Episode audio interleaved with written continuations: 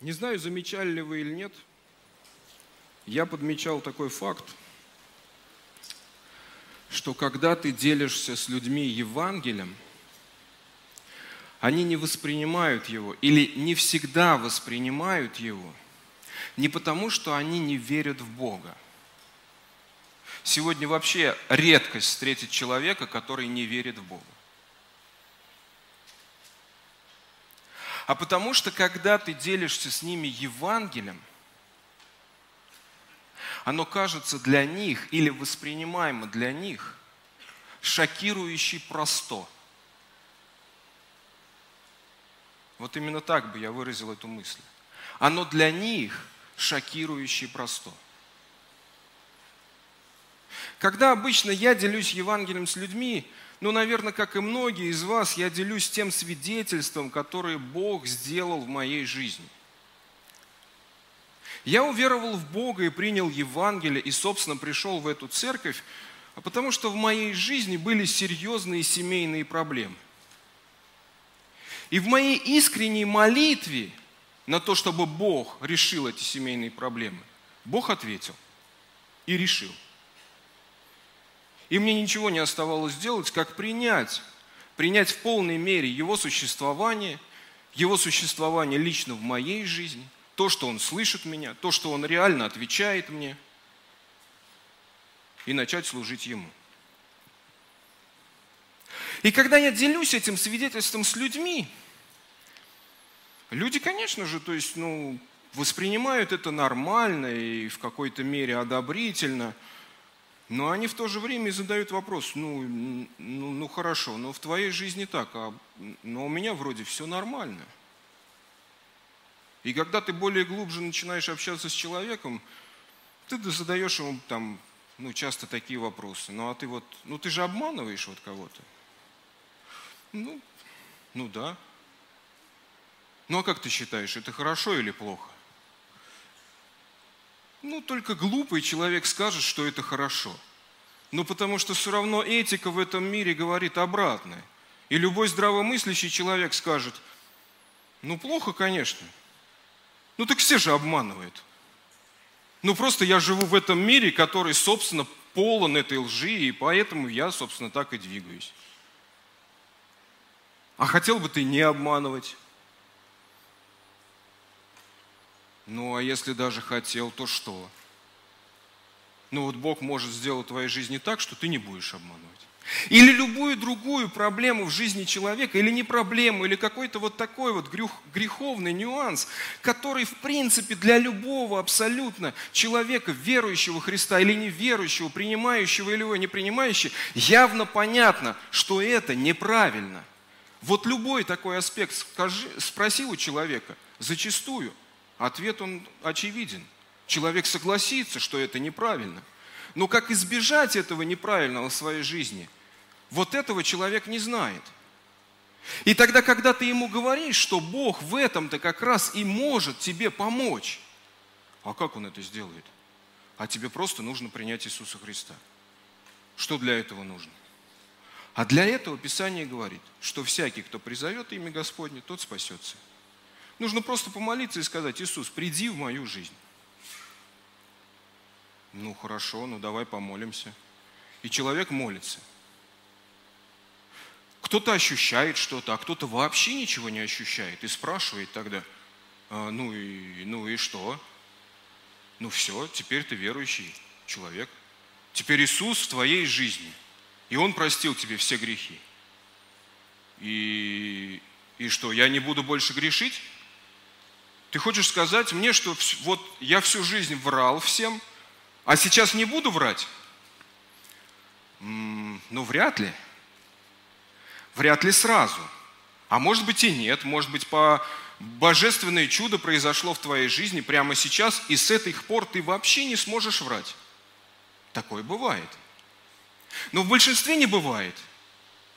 И тогда очевидно сказать человеку, ну вряд ли какой-то период еще ты будешь где-то бороться, ты будешь где-то еще пытаться, а, но Божья благодать при этом есть на тебе.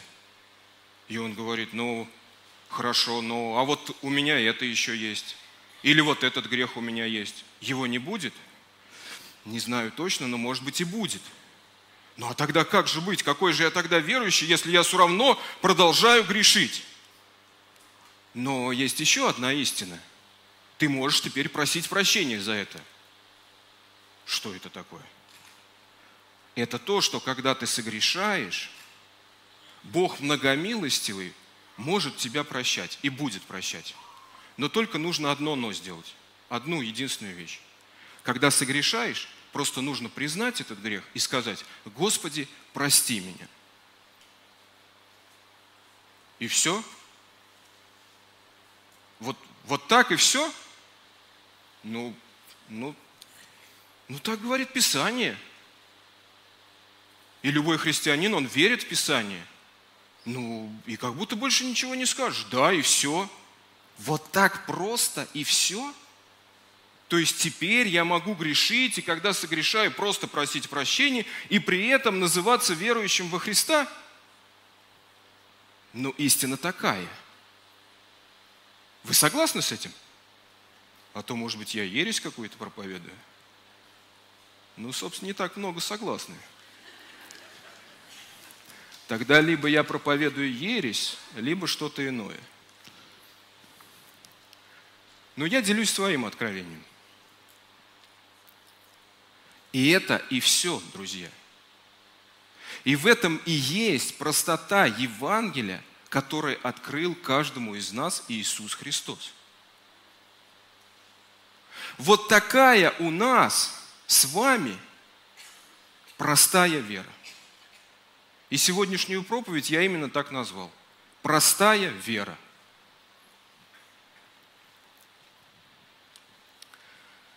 Хочу э, прочитать Римлянам 10 глава 13 стих апостол Павел, цитируя еще ветхозаветного пророка Иаиля, пишет следующие слова.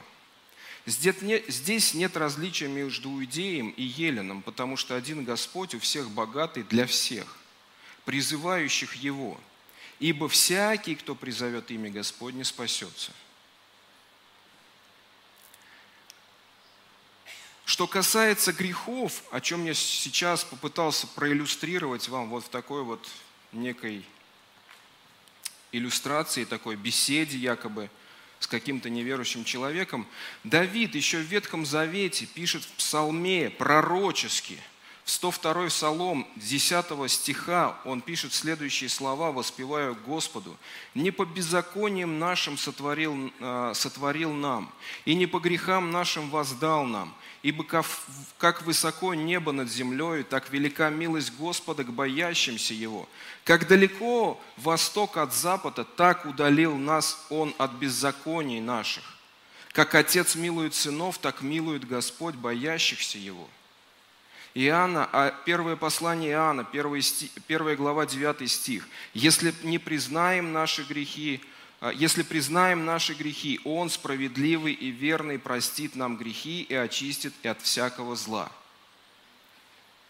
И подтверждая все вышесказанное, все эти Ветхое и Новозаветные послания, сам Иисус однажды в разговоре с Петром э, говорит следующее. В Матфея 18 главе с 21 по 22 стих мы читаем. «Тогда подошел к нему Петр и спросил, «Господь, сколько же раз должен я прощать брата, если он предо мной провинится? Семь ли раз?» Задает вопрос Петр. Но Иисус отвечает ему, «Нет, не семь, а семьдесят на семь». Друзья, если сам Бог, отвечая своему ученику, говорит такие слова, то не больше ли сам Бог? То не больше ли милость самого Бога? Если нам, как людям, ограниченным своим возможностям, Он говорит вот эти слова, что прощать ты должен гораздо больше твоих представлений, Петр, то не больше ли милость самого Бога? Я не знаю, как вы, но мне лично это открывает всеобъемлющую милость Господа. Понятно, что сегодня, наверное, свою проповедь я не буду углублять сильно далеко, и понятно, что я думаю, что многие из вас понимают некоторые моменты, некоторые нюансы, то есть э, покаяние и праведной жизни во Христе – И может быть где-то я коснусь этого вопроса поверхностно, потому что я хочу донести чуть другую мысль. Но смотря вот так вот на веру, я понимаю, что в принципе Евангелие Христа, оно простое. Оно не умудренное. Там нету множества каких-то деталей и каких-то, не знаю, заповедей и всего прочего, что усложняет жизнь человеку. Но Иисус принес Евангелие простое. И по сути жизнь по этому Евангелию, она простая.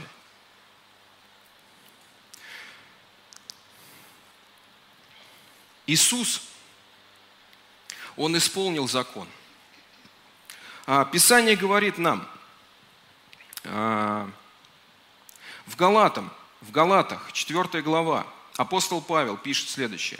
«Но когда пришла полнота времени, Бог послал Сына Своего Единородного, который родился от жены, подчинился закону, чтобы искупить подзаконных, дабы нам получить усыновление. А как вы сыны, то Бог послал в сердца ваши Духа Сына Своего, вопиющего Ава Очи.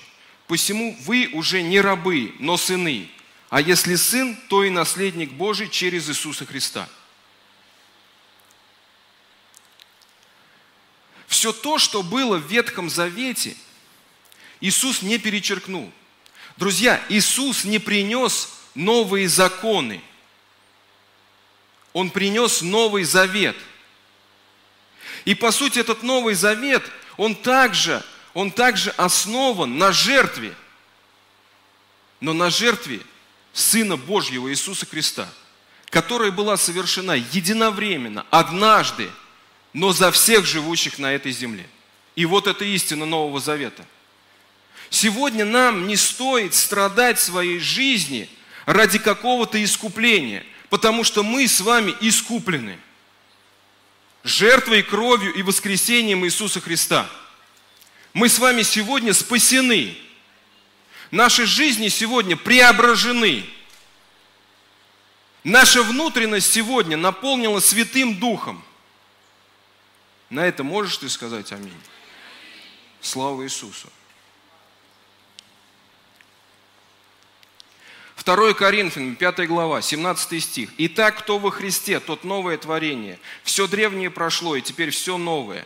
Все же от Бога Иисусом Христом, примирившего нас с собой и давшего нам служение примирения, потому что Бог во Христе примирил с собой мир, не вменяя людям преступлений их, и дал нас слово примирения, и так мы, посланники от имени Христова, и как бы сам Бог, увещевая через нас, говорит апостол Павел, от имени Христова, просим, просим вас, обращаясь к верующим, примириться с Богом, ибо не знавшего греха Он сделал для нас жертву за грех, чтобы мы в нем сделались праведными перед Богом. Ты улавливаешь всю простоту, о которой я хочу донести сегодня? Пока нет. Ничего. Несмотря на то, что Писание нам открывает вот эту простоту и свободу в Евангелии, люди зачастую не ощущают этой свободы и простоты в своей жизни. Размышляя над этим вопросом, выводов, конечно, забегая вперед, может быть много. Но я остановился на одной такой детали. Наверное, сложность восприятие Евангелия и, собственно, жизни христианина приходит где-то в какой-то степени от того, что мы не совсем, может быть, очевидно и просто воспринимаем жизнь самого Иисуса Христа, как родоначальника нашей веры. Потому что, по сути, жизнь Иисуса Христа – это жизнь каждого из нас. И для меня очевидно, что нет согласившихся в этом зале –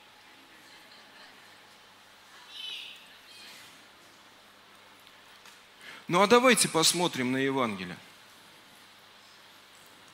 Знаете, может быть еще э, в меру того, что мы читаем не оригинал, мы читаем перевод, и там даже в переводе русском много старославянских слов, старославянских оборотов и всего вот, вот этого, чем наполнена Библия, может быть, где-то в какой-то степени это нас чуть-чуть ограничивает от того, чтобы вот просто воспринять Евангелие и, в частности, жизнь Христа, которая в нем описана. Ну, вот давайте просто вот для примера возьмем э, Писание и прочитаем –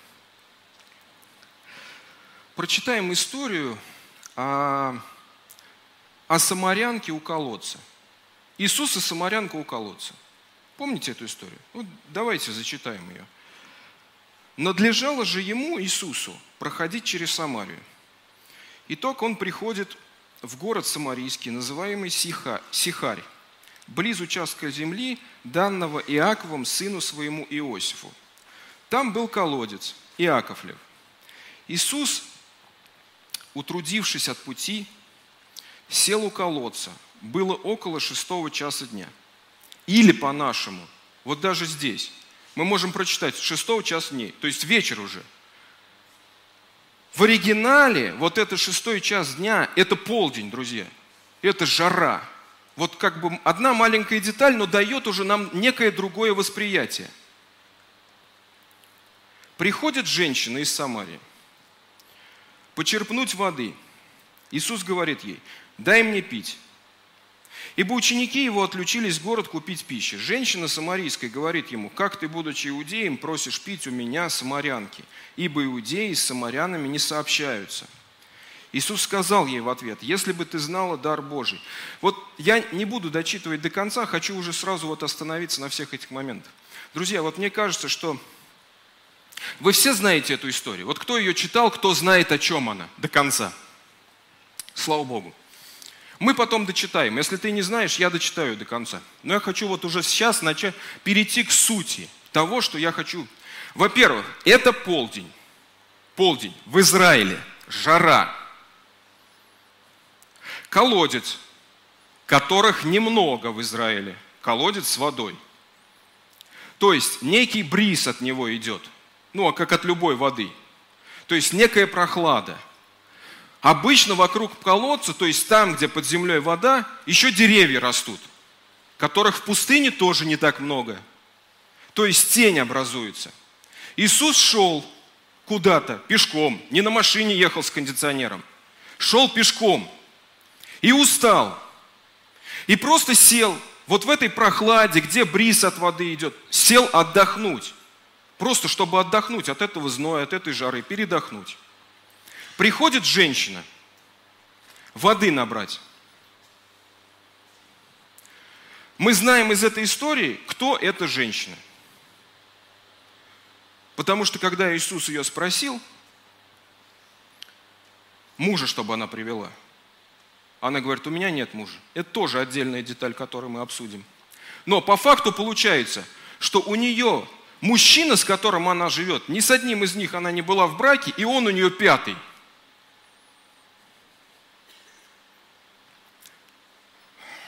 Но вы все взрослые люди. Я вот вас спрошу, вы в жизни видели женщин, которые часто меняют мужчин? Ну вот извините, но я жизненные ситуации, и то они, собственно, в Писании описаны. Жизненные ситуации.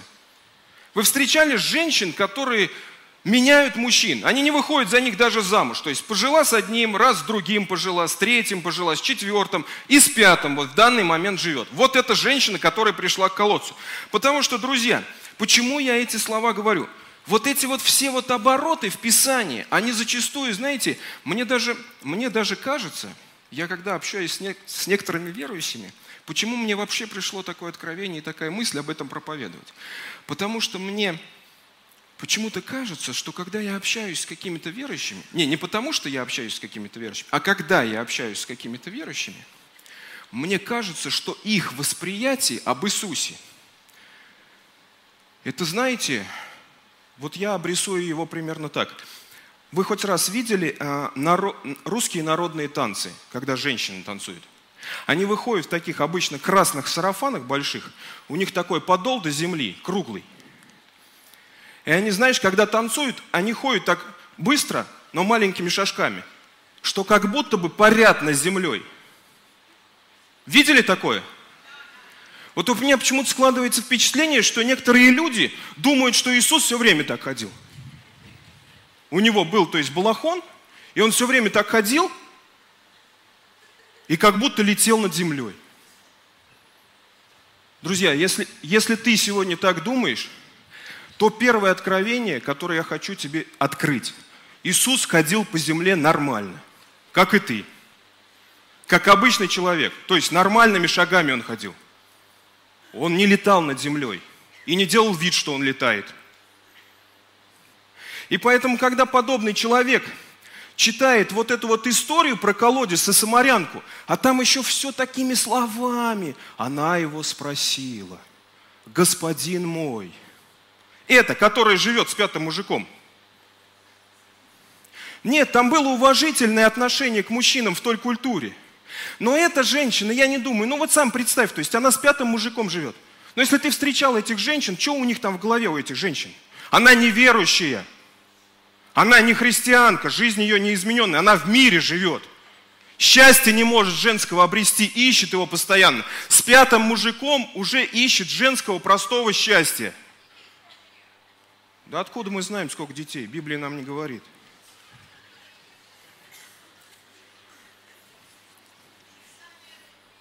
Может, и дети там были.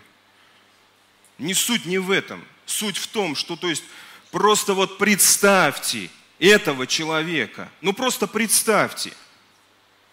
Вот если этот... Вы думаете, что там, то есть, как бы другие люди, что ли, жили? Да такие же люди, как и сейчас живут. Ну, просто атмосфера чуть изменился, мир поменялся, технологии где-то поменялся, люди чуть по-другому разговаривать стали. Но суть-то осталась сутью, грех остался грехом, друзья. Можно сказать аминь? И вот этот человек, живущий в грехе, в блуде живущий, какой год живущий, что у нее там в голове-то творится вообще? Она прям вот так мужчин уважает, господин мой, она ему говорит. Да у нее все мужики козлы.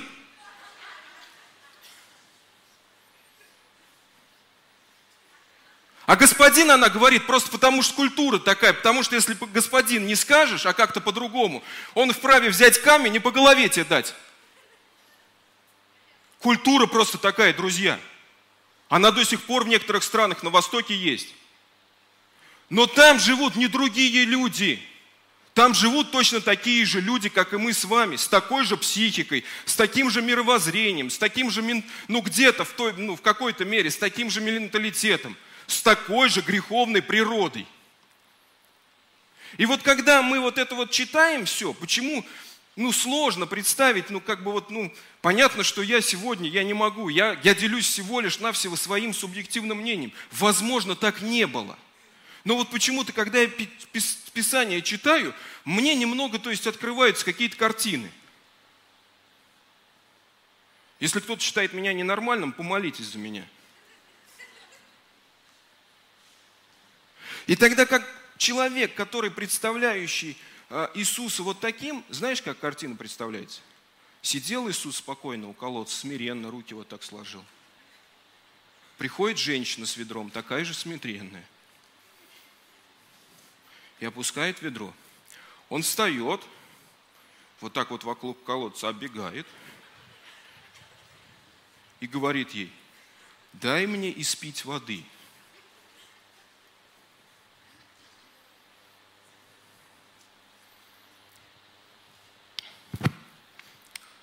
Знаешь, как было на самом деле?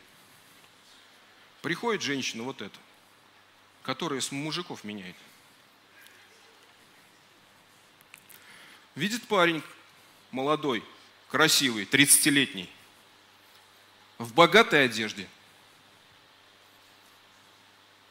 Понятно? То есть культура не предполагает сразу там что-то начать заигрывать. Она ведро туда. Он ей говорит, можешь дать мне попить воды? И вот здесь у нее как будто это клин. Знаешь почему? Потому что еще нужно учитывать, что культура того времени, вода – это символ взаимоотношений мужчины и женщины. Почитайте песни песней. Это их культура. Они воспевали интимные отношения между мужчиной и женщиной песнями, сравнивая их с водой, с ручьями, с колодцами. И он вдруг ей говорит, она блудница, а он ей говорит, дай мне попить воды. И вот не факт, она что понимает? Вот знаете, вы можете меня считать ненормальным – как угодно воспринимать. Но, друзья, там не было высокопарных слов. Это просто был обычный, а, обычный отрезок жизни, как любой отрезок жизни из, из нашей. То же самое, что ты сегодня на улице встретишь проститутку и начнешь о чем-то с ней разговаривать. И вот пастор из Орла приезжал, и помните, делился об этом. Вот он к ней подошел, слова сказал, а как она его восприняла? Вот, это же, вот здесь же написано, это то, то же самое. Он начинает с ней говорить, а потом дальше мы читаем, он ей говорит, да если бы ты знала, кто я, ты бы сама у меня пить просила. Ты бы сама у меня воды попросила. И у нее, мне кажется, вообще, то есть в голове, не пойми, что в этот момент происходит – но истина происходит тогда, когда он ее говорит, когда, когда она говорит, так дай же мне испить воды. Что ты типа? Да давай. И он ей говорит, иди, мужа своего позови. А она, знаешь, она не просто факт говорит. Она говорит, а у меня и нет мужа. Вроде типа все нормально, у меня и мужа-то нету. Мне все можно. А он ей говорит, правильно ты, женщина, говоришь. Понимаешь, Иисус-то не о грехе думает. Иисус-то о праведности думает. Иисус-то Господь. Эта женщина к нему, она, то есть со своим неизмененным мышлением приходит и думает непонятно о чем, видя просто мужчину красивого в богатой одежде – и он ей тут говорит, правильно ты говоришь. Четыре у тебя мужчины были в жизни. И с пятым ты сейчас живешь. И ни один из них тебе не муж. И вот тут вот у нее прозрение. Вот тут у нее откровение. И тогда она говорит, ах, вон, господин, так вижу, что ты пророк. И вдруг она прозрела. Почему прозрела-то на этом? Если бы она его видела как пророка изначально, она бы сразу с ним так разговаривала. А она не разговаривает. Я лично не вижу это в Писании. Она не разговаривает с ним сразу так. Она разговаривает как-то по-своему. И такой достаточно весьма непонятный э, диалог идет у них с ними. И мы читаем это. А мы-то многие уже по 20 лет верующие. Мы уже многие, слава Богу, даже не знаем, как грешить, уже даже не помним. И это слава Богу. Но момент в том, что здесь-то она неверующая, друзья. Она вообще с другим мышлением. И мы себе рисуем вот эти вот высокопарные речи между ними, и все. И как будто бы смотрим на Иисуса. Так вот он какой, Иисус-то. Друзья, Он такой. Такой же, как мы сегодня с вами. Такой же простой.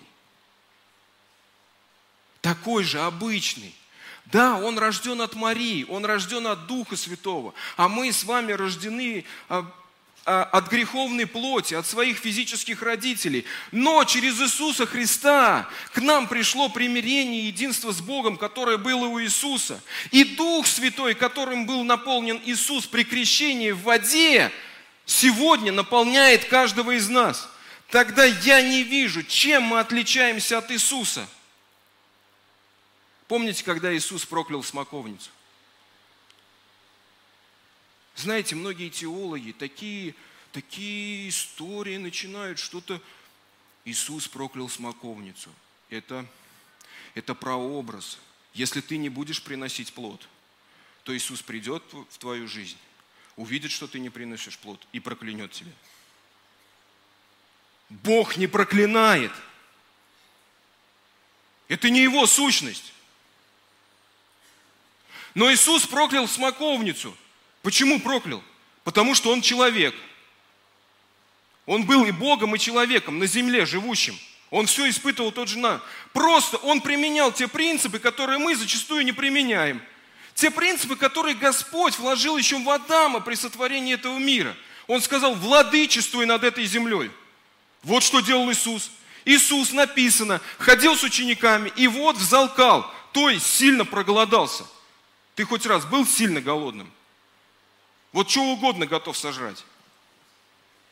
Значит, я в юности э, у меня у родителей была дача, и там было много плодоносящих яблонь. У нас этих яблок было просто видимо-невидимо.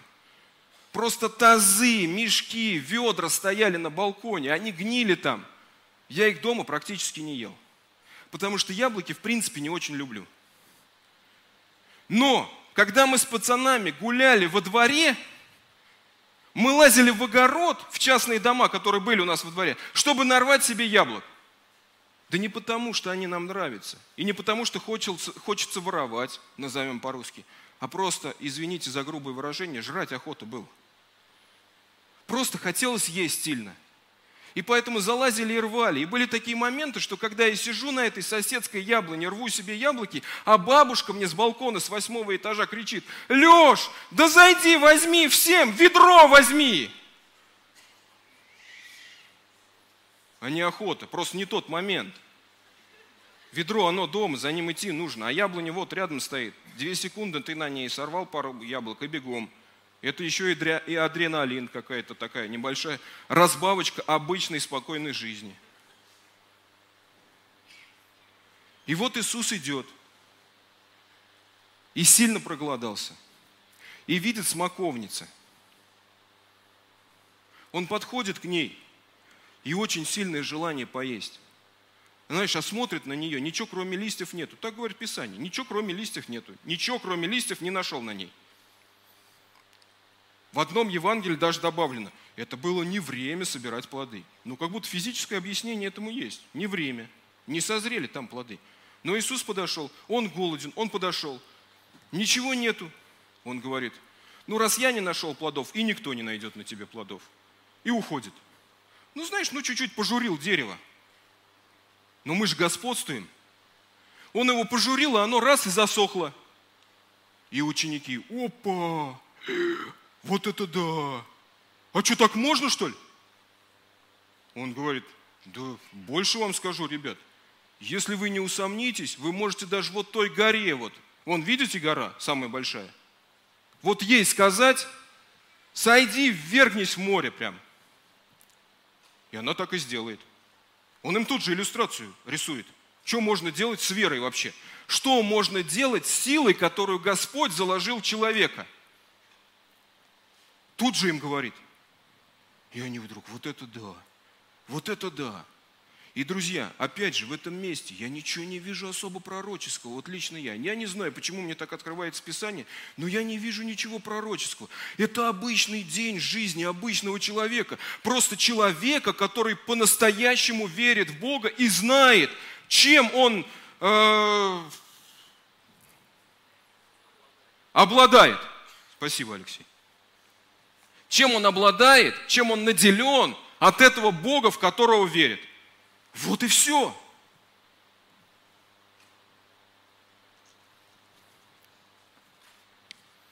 И тогда момент. А чем мы отличаемся от Иисуса? Кто из вас уже многие годы в церкви и многие годы в служении? Вы же точно так же со своими учениками ходите. Вы ходите, за вами кто-то идет – вот я занимаюсь семейным служением.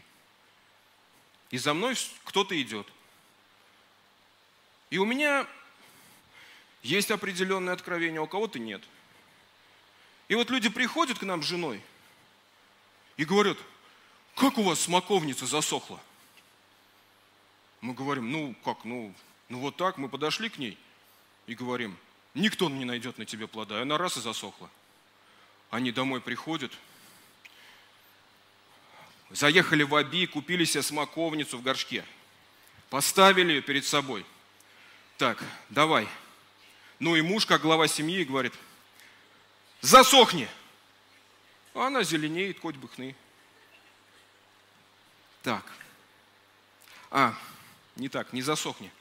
Никто не найдет на тебе впредь плода. А ей все равно. И жена ей говорит, и жена ему говорит, да ты неправильно говоришь. Ты вообще просто не молился уже три недели. Поэтому ничего не работает в твоей жизни. Он, да ладно, ты давай скажи. Она, засохни. Тот же самый эффект, она зеленеет. Он говорит, ну ты, видать, обмолилась, наверное, тут. Что-то тоже ничего не происходит. И знаешь, и вокруг этой спокновницы раз и поругались. И через неделю снова приходят к нам и говорят, как смоковница-то у вас засохла в жизни-то? Скажите, что ли, на самом деле? Мы вот, ну уже все испробовали, не сохнет она. Друзья, чем наша жизнь отличается от того, что описано в Писании в жизни Иисуса Христа? Это то же самое, это просто чуть другие нюансы, чуть другие моменты, чуть другие люди, чуть другое время, чуть другая культура, но суть остается сутью. Он простой человек, наделенный определенным даром от Бога, которым сегодня наделен каждый из нас. И кто наделен, да скажет, это и есть истина. Мы все с вами этим наделены. И тогда просто, то есть вот этот принцип со смоковницей, это же вообще, это же принцип. Издавний принцип дан. Бог сотворил небо и землю своими словами, наделил тем же самым человека, потому что сказал, сотворил по образу и подобию. То есть то же самое.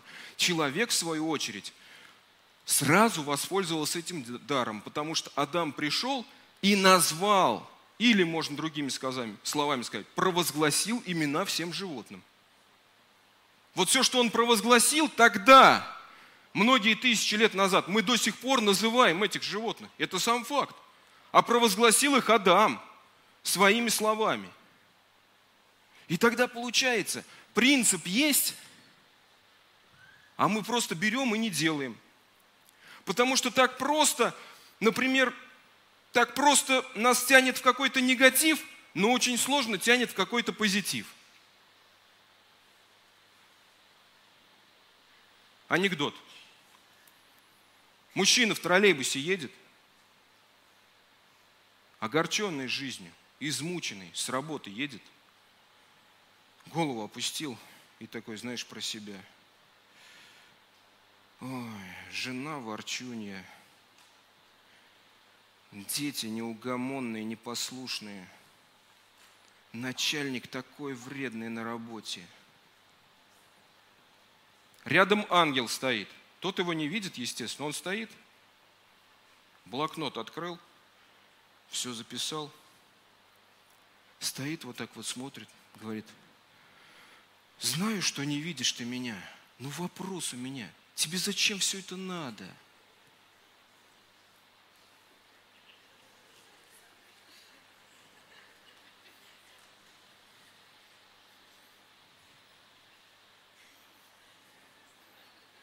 Это же принцип.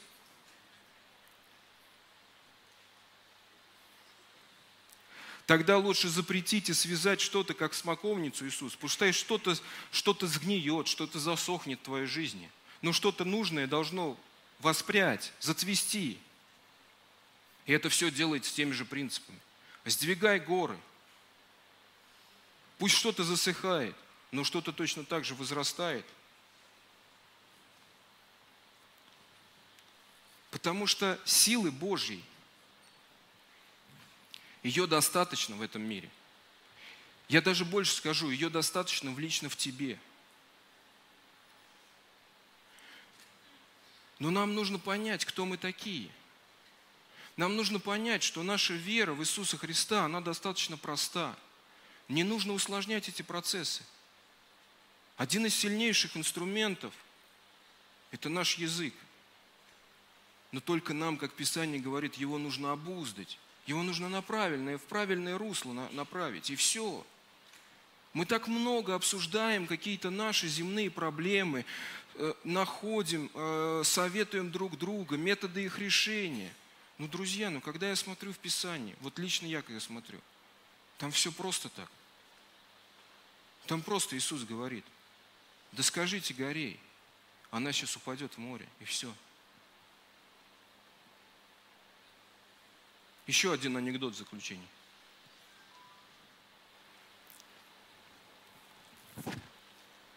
Мужчина неверующий сидит дома.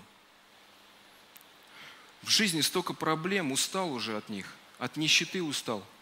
Включил телевизор, а там лотерея идет.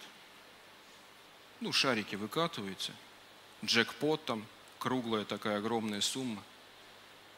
И он такой сидит, вздыхает и говорит, Господи, вот если ты есть, дай мне возможность выиграть в эту лотерею. И раз ангел появляется на кресле прямо перед ним и говорит, возможность такая есть, но ты ж в Бога-то не веришь. Он, да я поверю, я поверю в Бога, что нужно делать? Он говорит, ну надо в церковь прийти, служить начать, писать, э, читать Писание, молиться Богу, ну, веровать, других учить об этом. А проблем нету, можешь выиграть в любой момент. Он, ну а что, если я вот так сделаю, что, реально выигрываю? Он, да без проблем вообще, у Бога с этим проблем нету.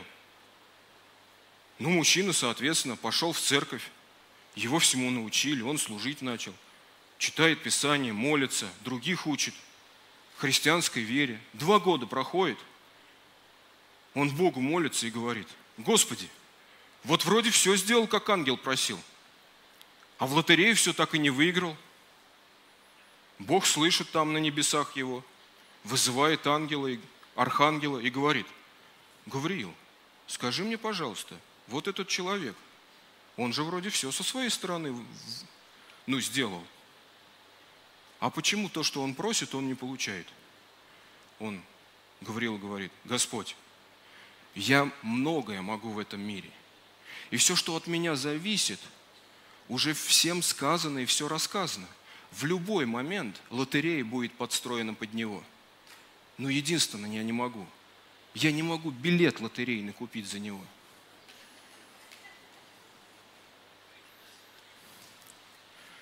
Прежде чем что-то у Бога просить, нужно посмотреть лично на себя. А я-то со своей стороны все для этого сделал.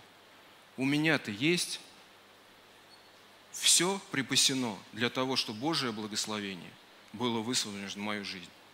Потому что, друзья, у Бога с этим проблем нет совсем.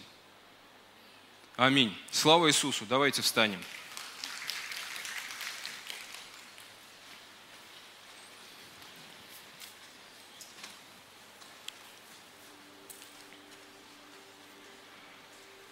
Господь, благодарим Тебя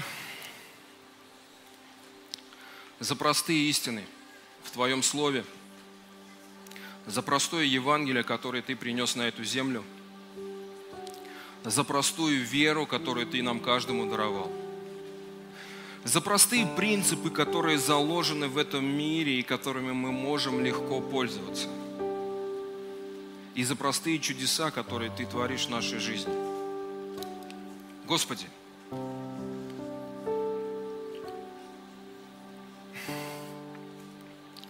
Твое слово говорит, что кому не хватает мудрости, пускай просит у Бога.